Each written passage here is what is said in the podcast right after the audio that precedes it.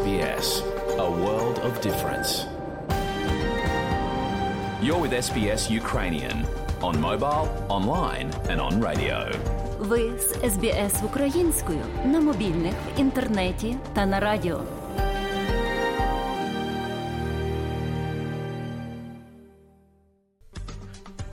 Найщиріші вітання усім, хто слухає україномовну програму Радіо СБС нині 22 грудня 2022 року. І я, Богдан Рудницький, дякую вам, що слухаєте Радіо СБС. А сьогодні, шановні друзі, у цей передріздвяно-новорічний час у нашій радіопрограмі ви почуєте продовження розмови із українським оперним співаком паном Андрієм Кимачем, який вперше виступатиме на сцені австралійської опери у Сіднеї.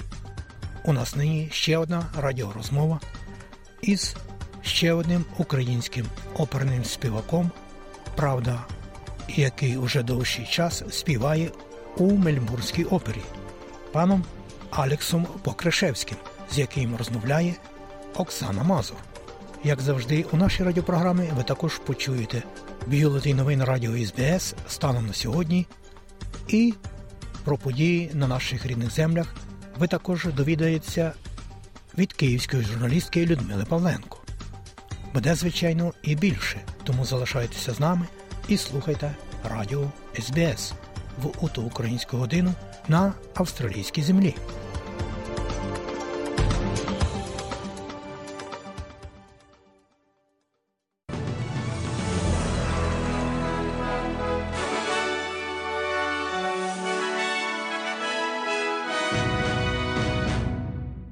Доброго дня, шановні радіослухачі у студії Богдан Рудницький і новини Радіо СБС.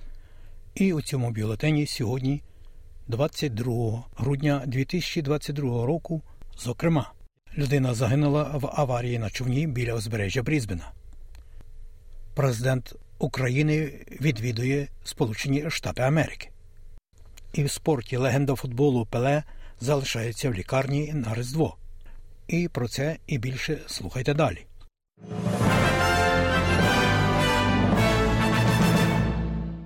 Міністерка закордонних справ Австралії Пенні Вонг каже, що висловила занепокоєння з приводу двох австралійських громадян, ув'язаних у Китаї під час її двосторонніх переговорів у Пекіні вчора. Вона також заявила, що попросила, щоб журналіст Чен Лей і Ян Кенджун могли воз'єднатися зі своїми сім'ями якомога швидше. Пара перебуває в в'язниці в Китаї вже більше двох років. Сенаторка пані Вон також каже, що будуть подальші перемовини, оскільки Австралія та Китай прагнуть, так би сказати, розморозити дипломатичні відносини. Вона каже, що лейбористський уряд завжди вважав, що обидві країни можуть поратися зі своїми відмінностями, незважаючи на різні погляди на те, як повинні діяти їхні відповідні політичні системи. В інтересах Австралії, щоб наші відносини з Китаєм були стабілізовані. Ми також чітко дали зрозуміти, що вважаємо, що це відповідає інтересам Китаю, щоб відносини були стабілізовані. Ми продовжуємо висловлювати думку, що всеосяжне стратегічне партнерство між Австралією та Китаєм є архітектурою для діалогу та взаємодії, яка принесе користь обом країнам. Наголосила міністерка закордонних справ Австралії Пенні Вонг. Чоловік загинув після того, як човен перекинувся в затоці Моритон біля узбережжя Брізбена Квінсленді. Ще двоє чоловік і його дочка вижили. Передбачений король глобального наркосиндикату був екстрадований з Нідерландів до Мельбурна. Сьогодні зі Сілоп постає перед магістратським судом у Мельбурні. Поліція Австралії стверджує, що 59-річний громадянин Канади зіграв ключову роль у міжнародній змові з метою перевезення 20 кілограмів метамфетаміну в період з 2012 по 2013 рік, тобто наркотиків, вартість яких становить до 4,4 мільйона доларів. Президент України Володимир Зеленський у Сполучених Штатах Америки, що стало його першою відомою закордонною поїздкою з початку широкомасштабного вторгнення російських збройних сил в Україну. Президент Зеленський зустрівся з президентом Джо Байденом, а пізніше звернувся до Конгресу, щоб той підтримав Україну і надіслав зухвале послання російським загарбникам. Американські законодавці також проголосують за пакет допомоги, який залучатиме близько 45 мільярдів доларів екстреної допомоги для України. Сполучені Штати заявили, що передадуть Україні протиповітряну батарею Петріот на підтримку її захисту від Росії. Президент Джо Байден заявив, що США продовжать фінансову військову та гуманітарну допомогу для України. Today. Сьогодні я оголошую про наступний транш нашої безпекової допомоги в Україні. Пакет безпекової допомоги у розмірі 1,85 мільярда доларів США. Це включає як пряму передачу вам обладнання, яке потрібно Україні, так і контракти на постачання боєприпасів, які знадобляться Україні в найближчі місяці для своєї артилерії, її танків та ракетних launchers. Західна Австралія оголосила про плани змінити процес, яким трансгендерні люди повинні дотримуватися, щоб їх особистість була юридично визнаною. Генеральний прокурор Джон Квіглі каже, що уряд штату планує скасувати нинішню раду зі зміни статі та скасувати вимогу щодо операції зі зміни статі, перш ніж нова ідентичність може бути офіційно затверджена. В даний час трансгендерні люди у Західній Австралії повинні звертатися до ради, щоб їх особистість була офіційно визнана і видана нова довідка про народження.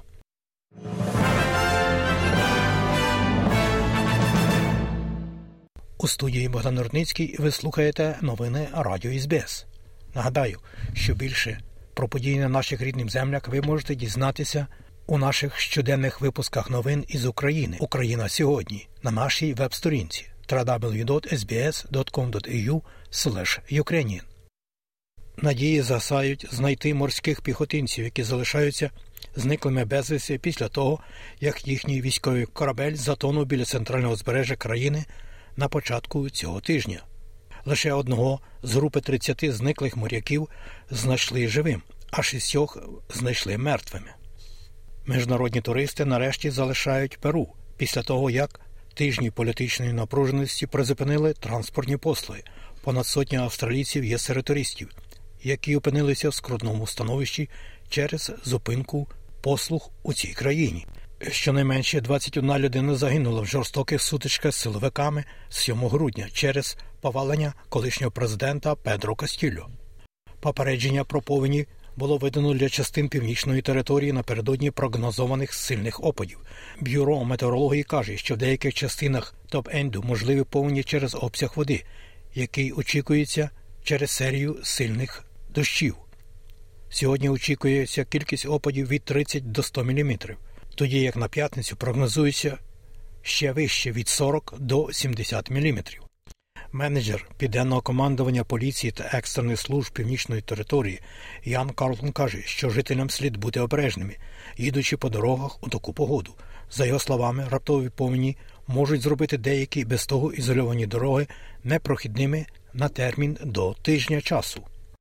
Уряд нової південної валії заявляє, що вчинив правильно склавши угоду про енергетичне партнерство з співдружністю. Багатомільярдна угода дозволить встановити зони відновленої енергетики в штаті і заплатити за стовпи і дроти для підключення схем гідроенергетики Снові 2.0, що принесе 3900 робочих місць регіональній частині нової південної валії. Прем'єр Домінік Перетей каже, що угода доставить більш надійну, безпечну та доступну енергію на східне узбережжя. За його словами, йдеться про забезпечення енергетичної безпеки в довгостроковій перспективі.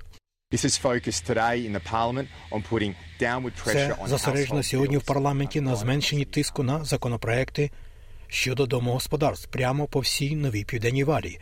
Зрештою, нам потрібно зосередитися на короткостроковій, середньостроковій та довгостроковій перспективі. Ця підтримка трансмісії матиме реальне значення. Це є майбутнє. Влада встановила джерело забрудненої партії шпинат, який змусив загальнонаціонально відкликати продукти з полиць супермаркетів. Вікторія Гел каже, що шпинат був забруднений бур'яном, відомим як колючка.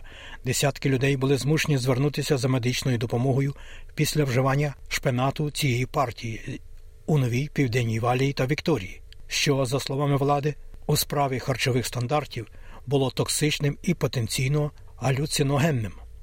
І у спорті. Підтверджено, що Тур де Франс вперше стартує в Італії у 2024 році. Італія отримує честь приймати Гранд Департ через 100 років після того, як Отавіо Боттеке став першим італійцем, який виграв найпрестижнішу велосипедну гонку.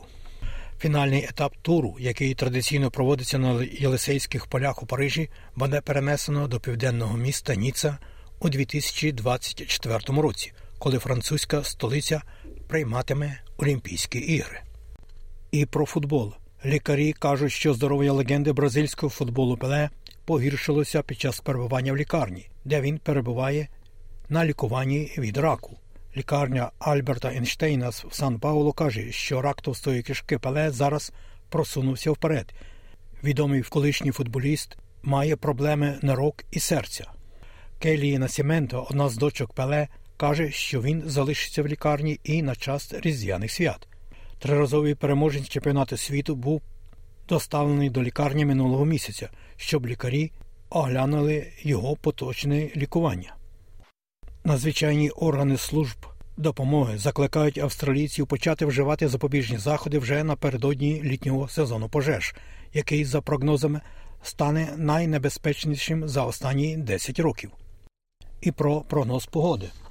Як передбачило Австралійське метеорологічне бюро, станом на сьогодні у Перту 36, Аделаїді 25, Мельбурні 25, Гоборті 23, в Канбері 21, Волонгонгу 23, в Сіднеї 24, в Ньюкаслі 26, дощитиме, в Бризбені 28, Кенс 31 і в Дарвені 31, дощитиме і можливий шторм. Оце і все сьогодні у новинах Радіо СБС.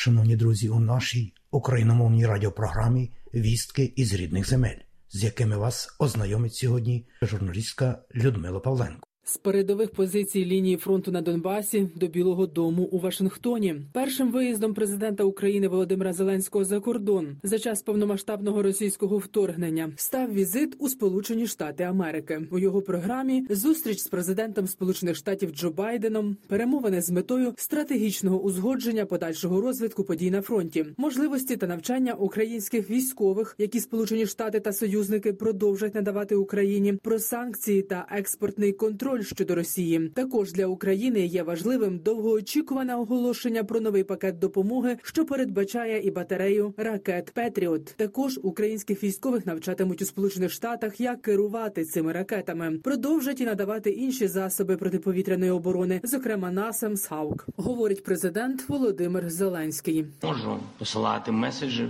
президенту Байдену.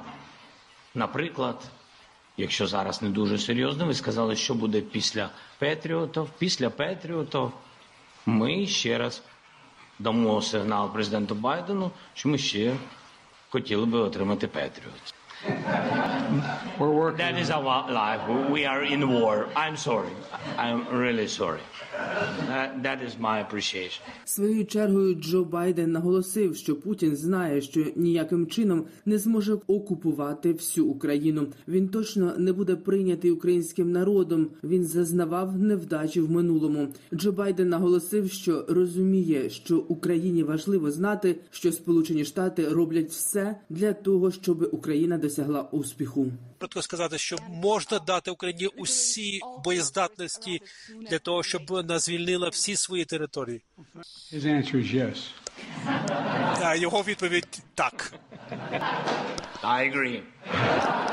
Я погоджуюся. Україна наразі готується до офіційних кроків, які доведуть незаконне перебування Росії у Раді безпеки Організації Об'єднаних Націй і запустять політичний процес, який має призвести до позбавлення Російської Федерації місця в організації. Про це заявив міністр закордонних справ України Дмитро Кулеба. Він зазначив, що зокрема факт постачання Іраном Росії безпілотників порушує резолюцію Радбезу ООН. Однак члени організації роблять недостатньо для того, аби запобігти цьому. Росія займає місце постійного члена Радбезу ООН без належних юридичних підстав для цього, і країна зараз готується до офіційних кроків, які доведуть незаконне перебування Росії в Радбезі ООН і запустять політичний процес, який має призвести до позбавлення її цього місця. Це не буде просто, але настав час відвертої аргументованої розмови про узурпацію Росією місця в Радбезі ООН та Організації Об'єднаних Націй загалом.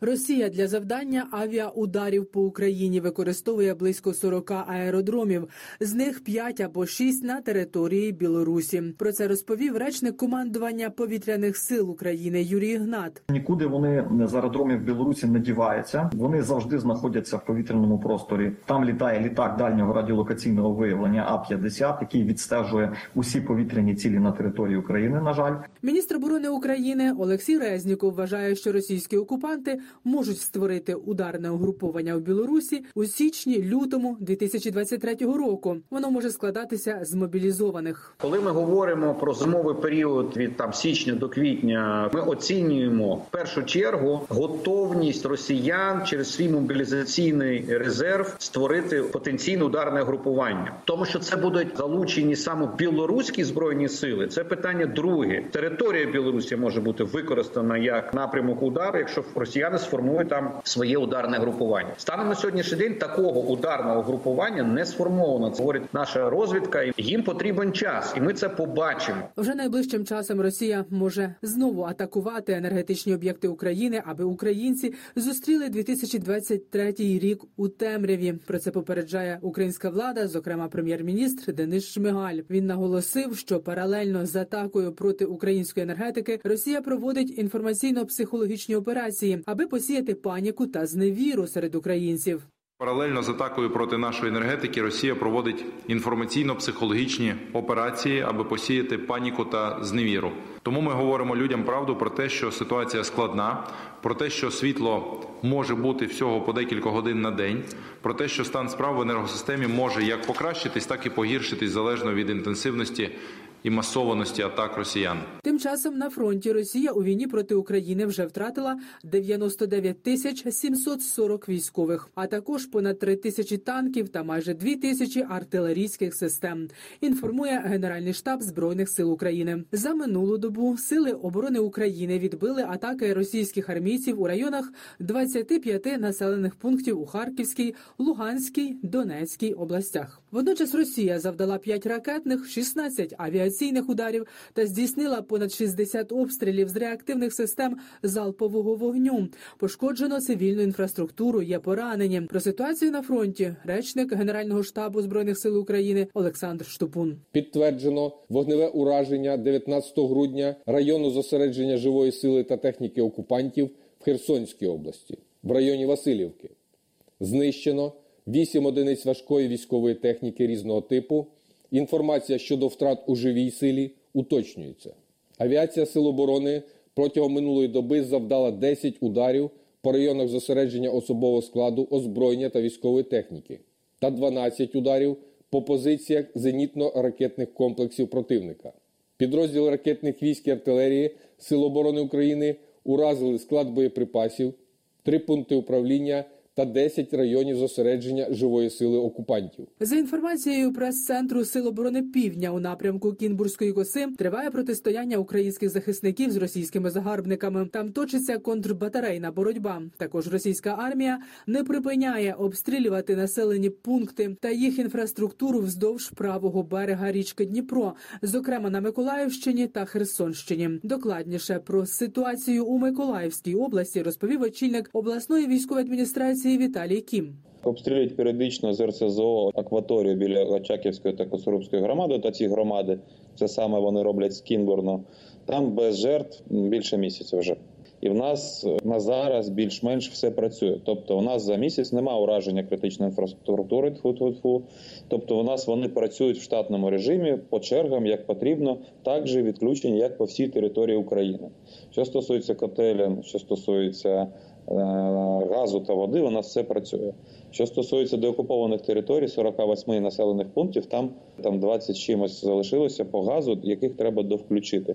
Тому ситуація в нас стабільна і покращується щодня. Спочатку повномасштабного вторгнення у міста та села Одещини влучили 111 російських ракет, і це без урахування тих, які вдалося збити силам протиповітряної оборони. 32 людини загинули, майже сотня отримала поранення. Такі дані оприлюднив прокурор Одеської області Сергій Костенко. За його словами, найсуттєвіших пошкоджень зазнали об'єкти цивільної інфраструктури Одеської області. Суттєвих пошкоджень зазнали такі об'єкти цивільної інфраструктури, як міжнародний аеропорт Одеса, ДП Одеський нафтопроводний завод, приватні нафтогазові підприємства, підйомний міст через Дністровський ліман, приватний зерновий елеватор в місті Арцис, сім комплексів електростанцій, залізничний міст, Одеський припортовий завод. Вісім блоків атомних електростанцій та 10 теплових станцій працюють станом на зараз в українській енергетичній системі. Через суттєві пошкодження зберігається значний дефіцит електроенергії. Зокрема, у Києві енергетичні потужності покривають лише 50% потреб міста. Про це повідомив генеральний директор постачальника електроенергії компанії Ясно Сергій Коваленко.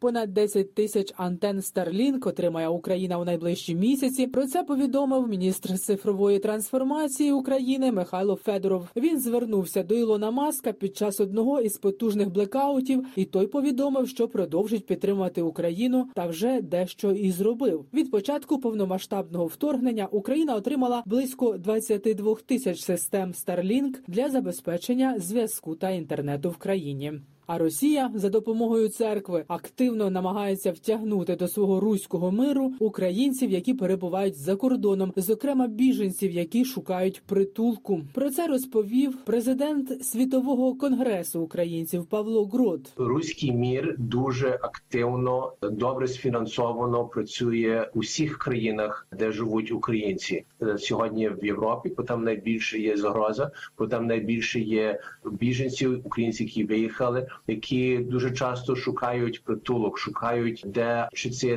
навчання мови, чи це є школи для своїх дітей. І ми бачимо, що знову руський мір працює, щоб заохотити, щоб українці приходили до слав'янських центрів. Це просто можливість, щоб їх втягнути цей руський світ. За рік кількість українців, які підтримують святкування Різдва 25 грудня, зросла до 44%. Такі результати дослідження повідомив заступник соціологічної групи рейтинг Любомир Мисів. За його словами, 11% опитаних українців вже цього року святкуватимуть Різдво саме 25 грудня. Ще чверть опитаних святкуватимуть обидві дати. Та все ж більшість респондентів, а саме 55%, поки дотримуватимуться традиційної для України дати святкування 7 січня, але поступово зростає кількість тих, хто переходить на нову дату. Людмила Павленко для радіо СБС. І далі нагадуємо, що україномовна програма Радіо СБС щодня подає вістки з рідних земель та огляд новин бюлетеня СБС Радіо.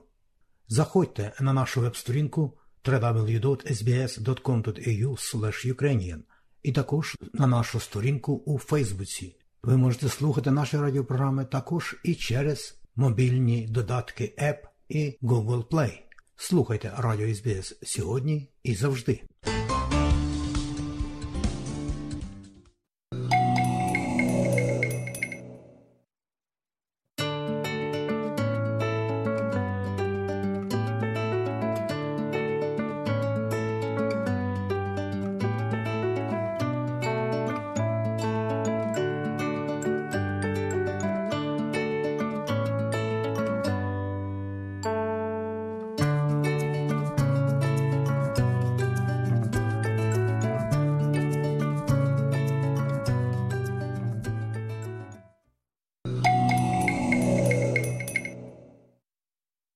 Минулого четвера, шановні друзі, ви мали нагоду послухати першу частину розмови із відомим українським оперним співаком паном Андрієм Кимачем, дебют якого на австралійській оперній сцені уже незадовго.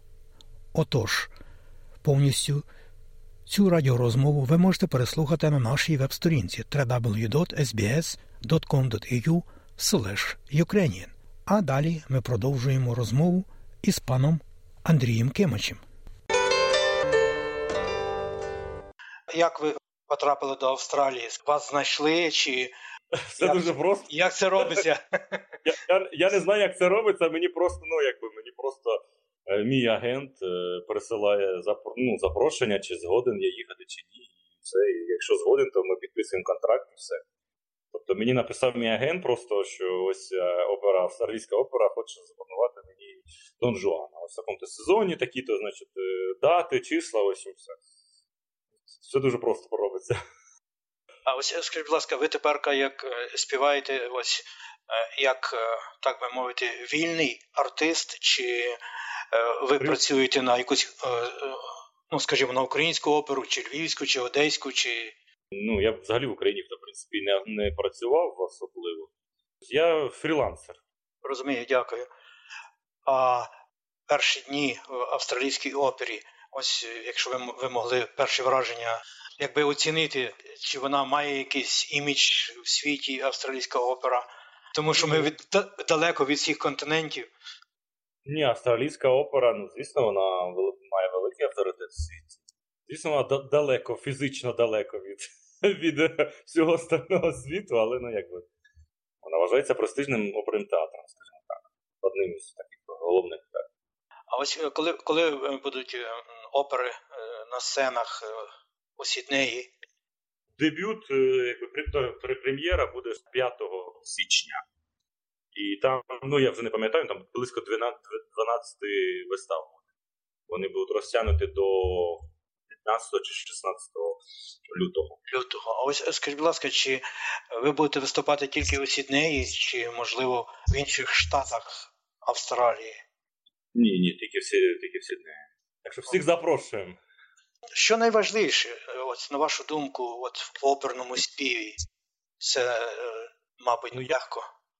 Ну, я скажу, що тут комплекс, комплекс, наприклад, тому що людина може бути великий, просто неймовірний голос, але він буде ну, не досить музично співати, скажімо так, або не артистично бути на сцені, тому що на сцені теж, теж потрібно дуже вміти рухатись і вміти комунікувати з колегами. розумієте? Тобто це комплекс різних е, е, і акторських можливостей, і вокальних можливостей, і ну, музичних можливостей. так? Тобто це комплекс. Не можна виділити щось одне, на мою думку. Чи у вас е, якісь вже, е, так би мовити, плани тепер складаються от на майбутнє після Австралії? Чи поки роздумуєте?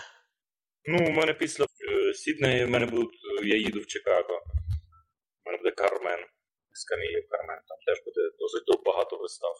Чи хтось ще є із, із е, українських е, співаків е, задіяний у цій постановці? Ні, нема, нема. нема. Що ви хотіли сказати нашим радіослухачам? А я вас ось не, запитав про це, а ви хотіли би поділитися ось своїми, так би сказати, чи враженнями про Австралію, чи думками про оперне мистецтво, якщо можете, звичайно.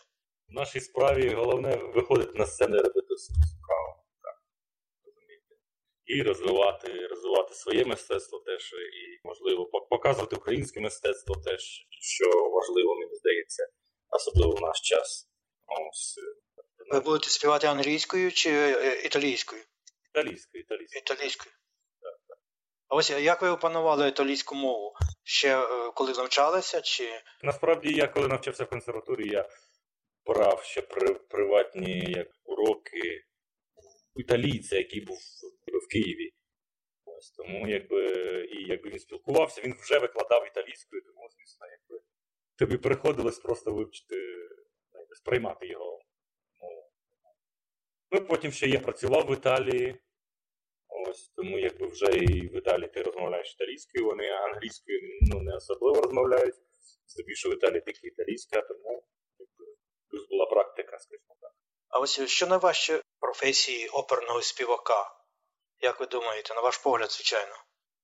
Найважче, мені здається, що то залежить від, від того, який ти репертуар співаєш. Розумієте? Тобто, що ти співаєш е, Моцарта здебільшого, наприклад, це одні є нюанси, так? Що ти співаєш Верді, ну тобто там вже якась більша нагрузка якби на на голосовий апарат, там треба більш ну, слідкувати за за, свої, за своєю формою і взагалі фізичною і вокальною, скажімо так. Ну, в принципі, це завжди так. Тим більше, коли ти переїжджаєш, е, міняєш часові пояси, і коли в тебе, скажімо так, днем в день повинен, повинна бути ніч.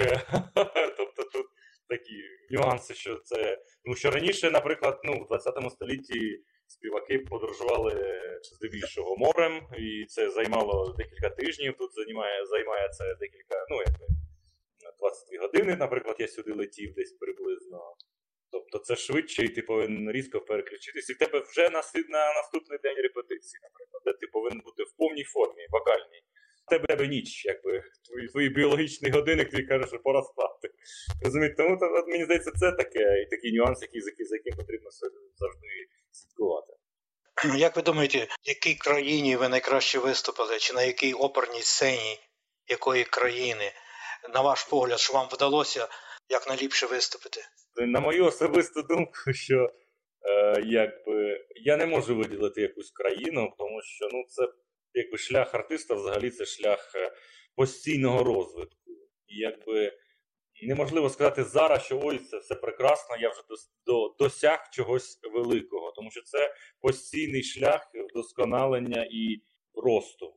Тобто, тому я не не, хочу, не можу і не хочу виділяти якогось е, особливого моменту. так? Тому, тому що це я чекаю інших моментів, розумієте? тобто. Повертаючись, е, скажімо так, до Вінниці, скажіть, будь ласка, бо значна частина е, оперних співаків ходять, так би сказати, із музичних родин, часами батьки зайняті якомусь мистецтві. А ось у вас з родини чи просто ви самі? Ніхто не співає. Я взагалі, ну, якби в школі не навчався, ну, якби в музичній школі не навчався. В дитинстві взагалі якби з музикою не, не спіткав. Ну, якби так, професійно не, не, не було нічого з музикою. Допомагав батькам в селі, розумієте, тому. У вас ну, природній, так би мовити, дар співу, мабуть.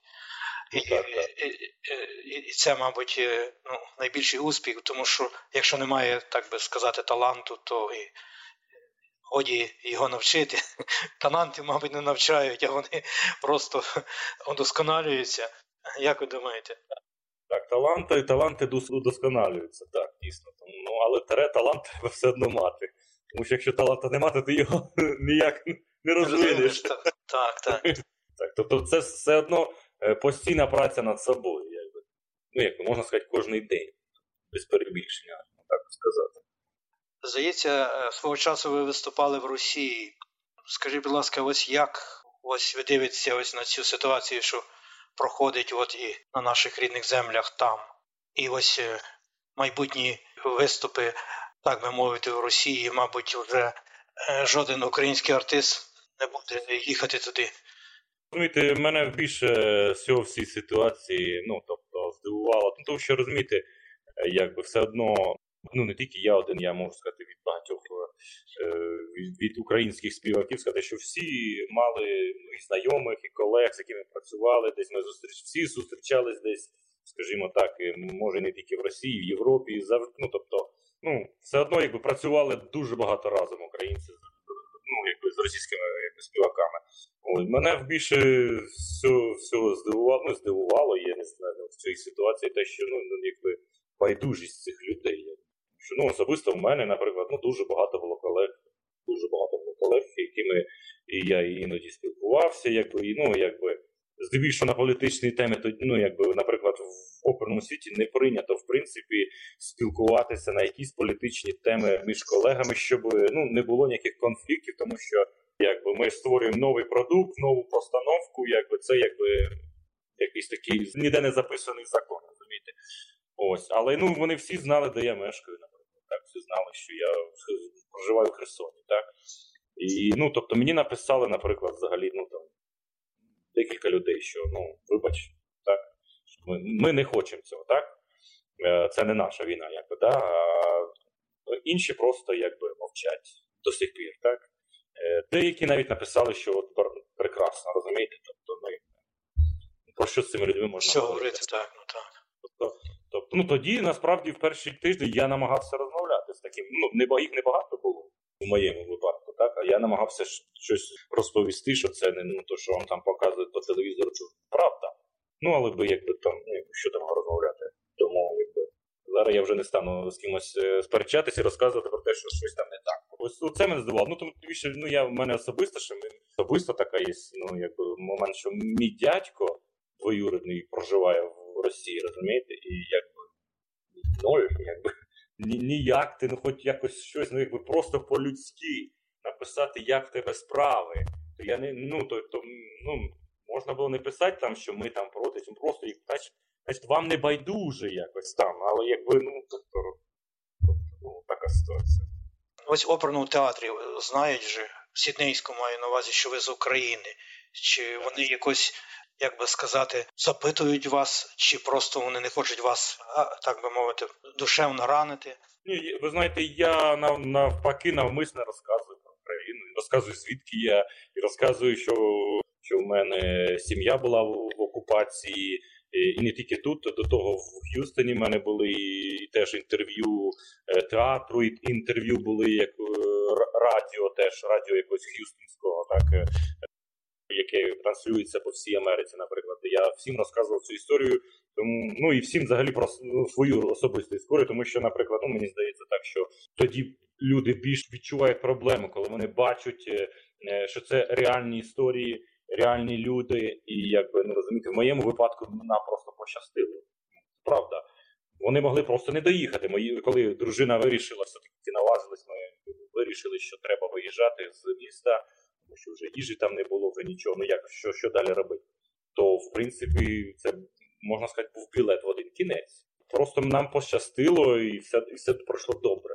Розумієте? Іншим людям, наприклад, не пощастило, і на і три дні по тому, наприклад, е, людей просто розстріляли по тій дорозі, які виїжджали. розумієте? А як потім розмовляти з з колегами з Росії, які, які, яким просто байдуже? Тобто, ну, то побачення. Ну я не знаю. Я Мені здається, це вже ну розумієте, після Донбасу ще можна було якось там е, намагатися. Е, ну, ну, в принципі, всі намагалися якось бути в рамках е, дружніх, так? Ну, ми ж люди всі. А якби далі що? Ну, мені здається, вже на декілька поколінь. Чим вирізняється ось якраз ця роль Дон Жуана? Для мене зараз є великий такий, скажімо так, як сказати, connection да, між оперу Дон Жуаном, так оперою Дон Жуан і тим, що відбувається в Україні, насправді, тому що Дон Жуан ну, для мене особисто це е, людина, яка, ну, скажімо так, богоборець, так, який е, вибрав просто такий шлях е, зваблювати жінок е, і цим. Е, Якби знищувати інституцію сім'ї, так і таким чином боротися якби з Богом. Це його, ну моя така особиста думка, така його е, ідея основна, так? Чому він взагалі так е, себе поводив, так? Или поводить, так? І він е, в кінці опери покараний, він йде до пекла. Розумієте? І, наприклад, е, в випадку з Україною теж ми бачимо, що там, скажімо так, в Кремлі там, чи де вони святкують, святкують вбивство українців. Тобто в них така вахканалія яка відбувається. Ну, наприклад, на, на протязі опери теж відбувається дуже все весело. Дон Жуан святкує, все чудово, і все закінчується в його покаранням. Тому для мене це символічно, що зло воно буде завжди покаране, незважаючи на що. Тому це такий символічний в даному випадку символічна така опера. А ось скажіть, будь ласка, в якій опері і яку роль ви хотіли би е, виконати, чи мрієте виконати, чи ставити свою мету? Ось виступити саме в такій ролі і в такому то театрі? В, в ролі так. в мене є декілька, ну, в майбутньому такі ролі, як Яго. Рігалетто, досить такі драматичні. Скарп'я в Тоски, теж, теж такі досить драматичні е, ролі. Такі. Скажімо так, в житті я мирна людина, а на сцені мені подобаються е, bad guys, да? тобто погані хлопці. Тому що це якось імпонує моїй арти... ар... артистичній харизмі і моєму голосу. Тобто ролі, які написані для мого голосу, здебільшого це ролі е, негативних героїв, здебільшого. Це ну, це майбутнє. Ну, в принципі, Дон Жуан теж, якби не називеш його позитивним героєм. А це вже, ось, якщо порахувати е, Дон Жуана, то скільки разів вже ви співали його? Так, приблизно. Десь приблизно ну, 20 вистав, наприклад, так? Ну, це не так Це всі були поза кордоном, так? Так, так. А, Фра... це ж було Франції. Це перша була постановка в мене в Франції в Ніці, е, а друга була в Кардіфі, в Англії, ну, в Уельсі. І ну, зараз третя. Тобто, десь і в тій тій було десь по 10 вистав. Ну і тут теж буде 12. Довго, так би сказати, місяць. Дякую вам, якщо ще хочете щось мені сказати. Ну, Мені здається, що зараз треба більше співати свого трошки. Я не знаю, як в Сіднеї є велика, я знаю, комуніті, да, ось. Тому що, наприклад, я, ну, скажімо так, у мене в Англії були концерти ще до війни, де я співав українські пісні, українські романси, і тому я, ну, якби я радий, що і мені здається, що зараз українці повинні показувати своє мистецтво в світі. Тому що воно не знане, воно я би сказав, воно не знане і в Україні насправді. Ну, До, до цього часу воно теж було, на мою особисту думку, скажімо так, в великому занепаді. Ось і я якби надіюсь, що воно якби розцвіте. Добре, дуже дякую ще раз вам. До побачення. А мені, шановні друзі, залишається лише додати, що це була розмова із українським оперним співаком Андрієм Кимачем, який уже 5 січня наступного року дебютуватиме на Сіднейській оперній сцені у ролі Дон Жуана. А вистави у Сіднейській опері відбудуться від 5 січня до 17 лютого 2023 року. Отож, ви маєте нагоду послухати голос українського оперного співака Андрія Кимача. Не пропускайте нагоди.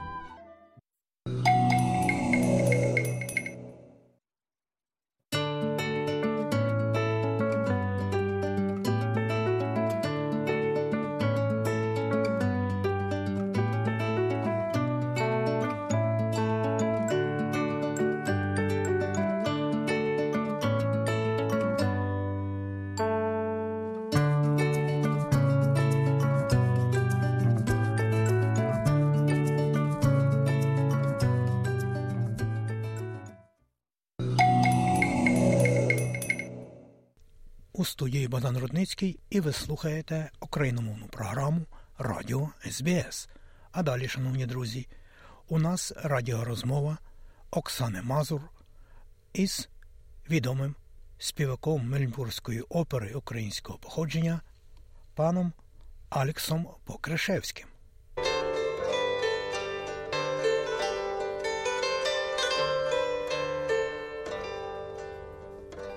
Доброго дня, пане Алекс. Доброго дня, пане Оксана. Дуже дякую за можливість прийти до студії і зустрітися з вами. Пане Алексе, розкажіть, будь ласка, нашим радіослухачам трохи про себе. Я народився в Києві і переїхав до Австралії в 94-му році з молодшою сестрою та батьками. Опинившись в Австралії, я пішов вчитися в університет і отримав ступінь інженера-механіка, а також водночас навчався у Вікторіанському коледжі містець і отримав диплом оперного співу. З 90-го року я став постійним виконавцем у всіх великих австралійських оперних компаніях, такі як Опера Австралія, Вікторіан Опера, Мелбон Опера. Увечері я працював оперним співаком, а вдень працював інженером у General Motors. Моє професійне життя триває майже 25 років. Єдина зміна полягала в тому, що коли автомобільну промисловість в Австралії закрили, я змінив професію та отримав ще один ступінь магістра бізнес-адміністрування та диплом іпотечного брокерства та фінансів. І останні 10 років у мене є власний іпотечний бізнес. Я з музичної родини. Моя бабуся була скрипалькою, тато грає на скрипці, а мама вчителька фортепіано. Моя молодша сестра Рената професійний музикант. Вона піаністка і викладає музику в школах Сант Ленец і Везлі. У Ренати дві доньки. Обидві грають на скрипці на дуже хорошому рівні. Мама моєї дружини Юлія також музикант. Вона вчитель гри на фортепіано, а також дуже хороший художник і часто проводить власні виставки. Вся моя родина живе в Мельбурні. Моя дружина Альона теж дуже музична. Вона дуже добре танцює. Альона скеля нашої родини. Дуже розумна, терпляча, турботлива. Вона є спеціалістом з корпоративного оподаткування та працює у великій пенсійній компанії в Мелбурні. Альона завжди підтримує мене у всіх моїх починаннях. У нас двоє гарних хлопців. Максиму 14 років. Він учень 9 класу St. Leonard's College, а моєму старшому синові Антону 19 років. Він дуже хороший піанист і композитор. І зараз здобуває ступінь музикування та композиції до фільмів у музичному коледжі Берклі в Бостоні. Дякую. А як щодо ваших музичних проєктів? Дуже багато музичних проєктів. В 22-му році я взяв участь у постановках опери Австралії Лоенгрін та Мефестофель, а також взяв участь в австралійської прем'єрі Золотого півника Римського-Корсакова, виконаного в рамках Аделаїдського фестивалю. Мої останні ролі були в опері Доніцетті Лукреція Борджія, де я грав роль молодого дворянина Дона Апостола Газела та доктора Бартола в опері Моцарта Весілля Фігаро для Мельбурнської опери. Я регулярно виступаю на різних музичних майданчиках. Мій репертуар складається з класики, оперети, художньої та народної пісні. А як щодо ваших планів на майбутнє?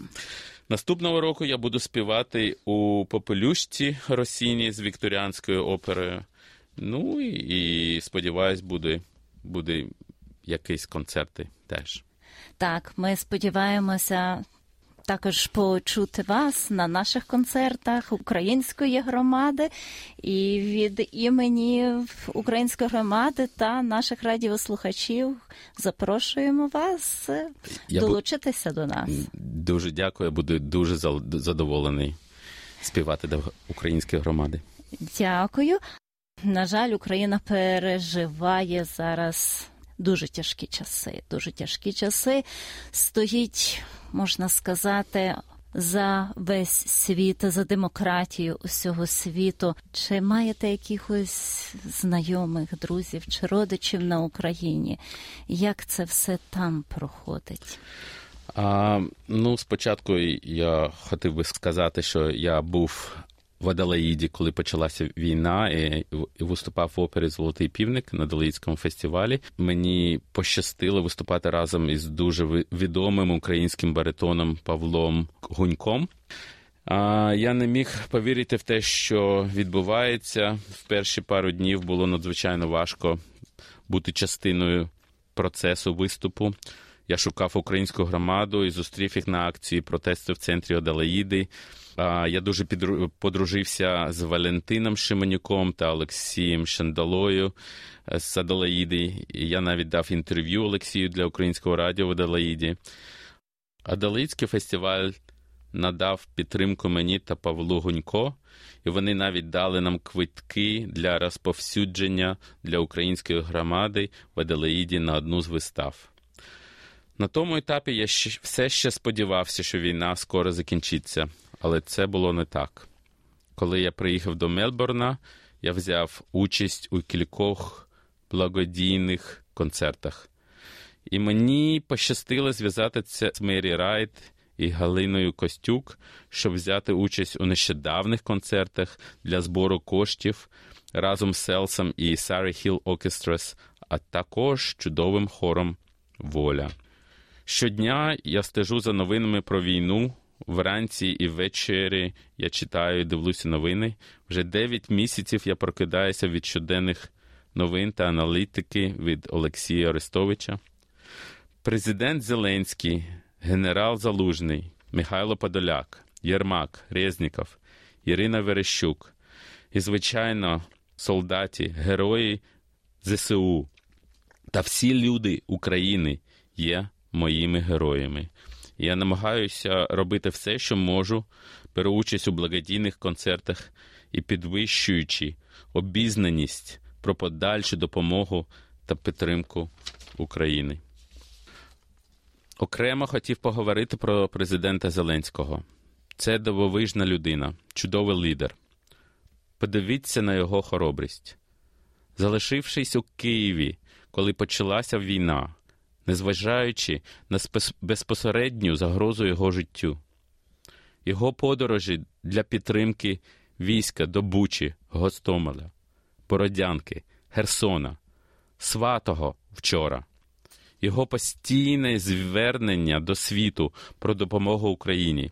Щоденні звернення для глядачів в Україні, щоденні звернення до різних країн світу, безперервні зустрічі з керівництвом української армії та збереження економіки України.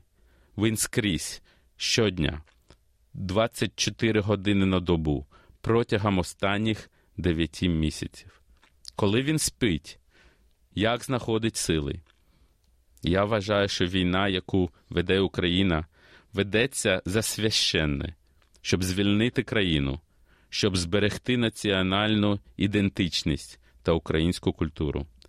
І все добро, що Зеленський робить світу, повертається до нього в позитивному потоці енергії.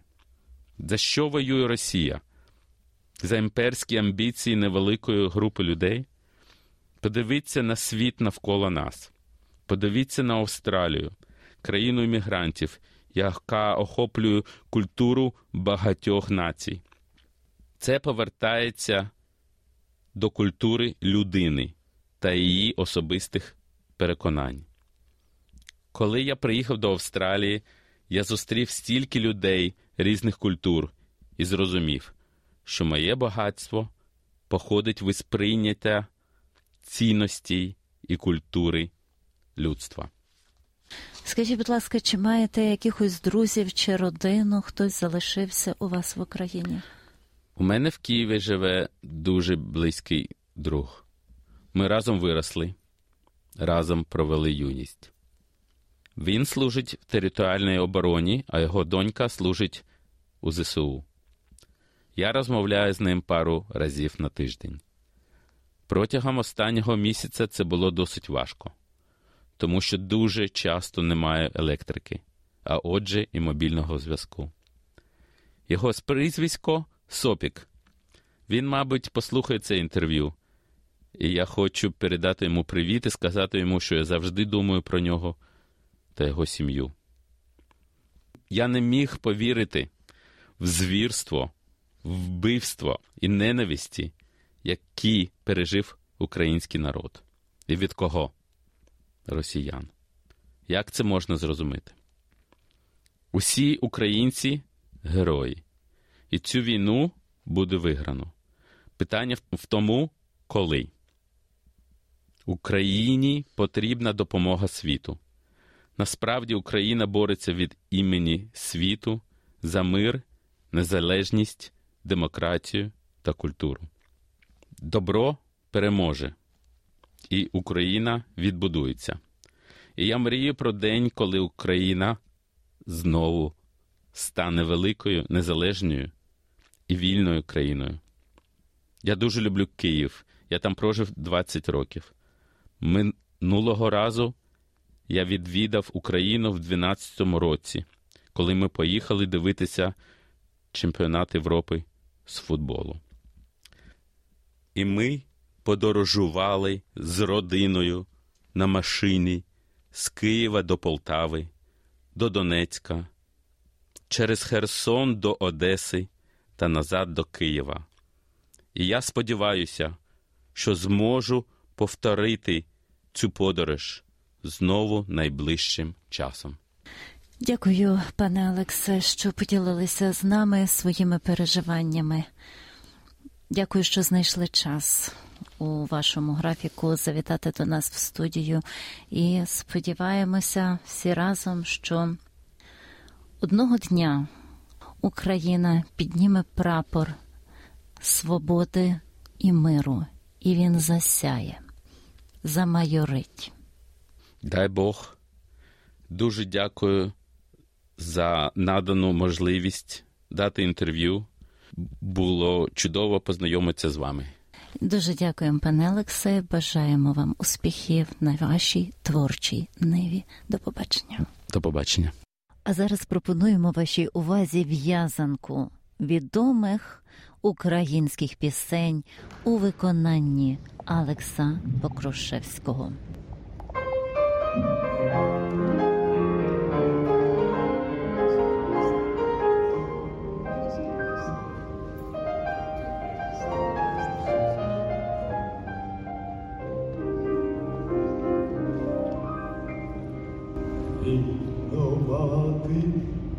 Моя, ночей не достала, і водила мене у поля в край села, і в дорогу далеку ти мене на зорі проводжала, і рушник вишивали на щастя дала, і в дорогу далеку ти мене на зорі проводжала, і рушник вишивали на щастя на долю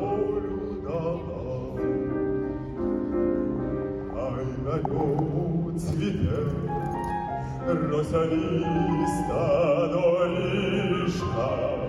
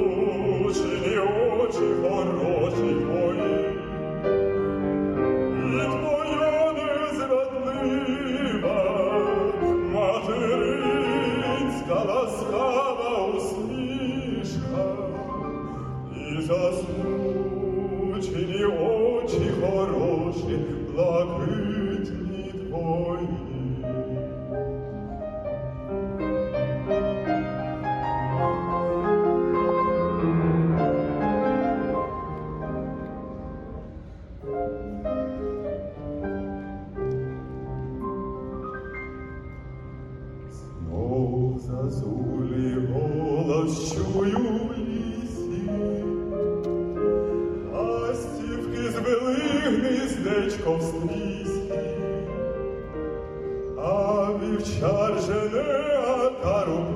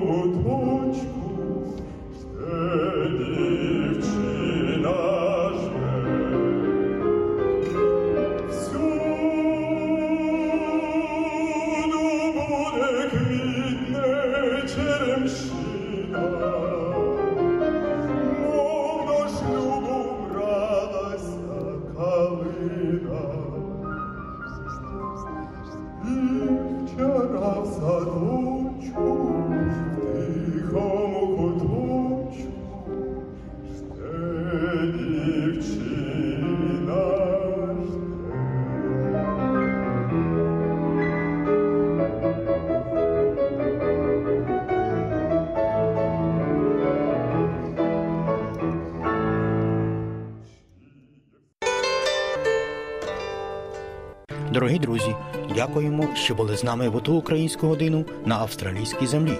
І ви завжди можете сконтактуватися з редакцією україномовної радіопрограми. Телефону 03 99 49 23 15.